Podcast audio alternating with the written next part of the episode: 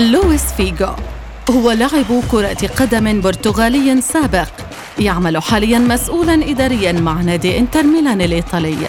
لعب سابقا في إسبانيا لريال مدريد وبرشلونة والسبورتنج لشبونة البرتغالية وأخيرا مع إنتر ميلان.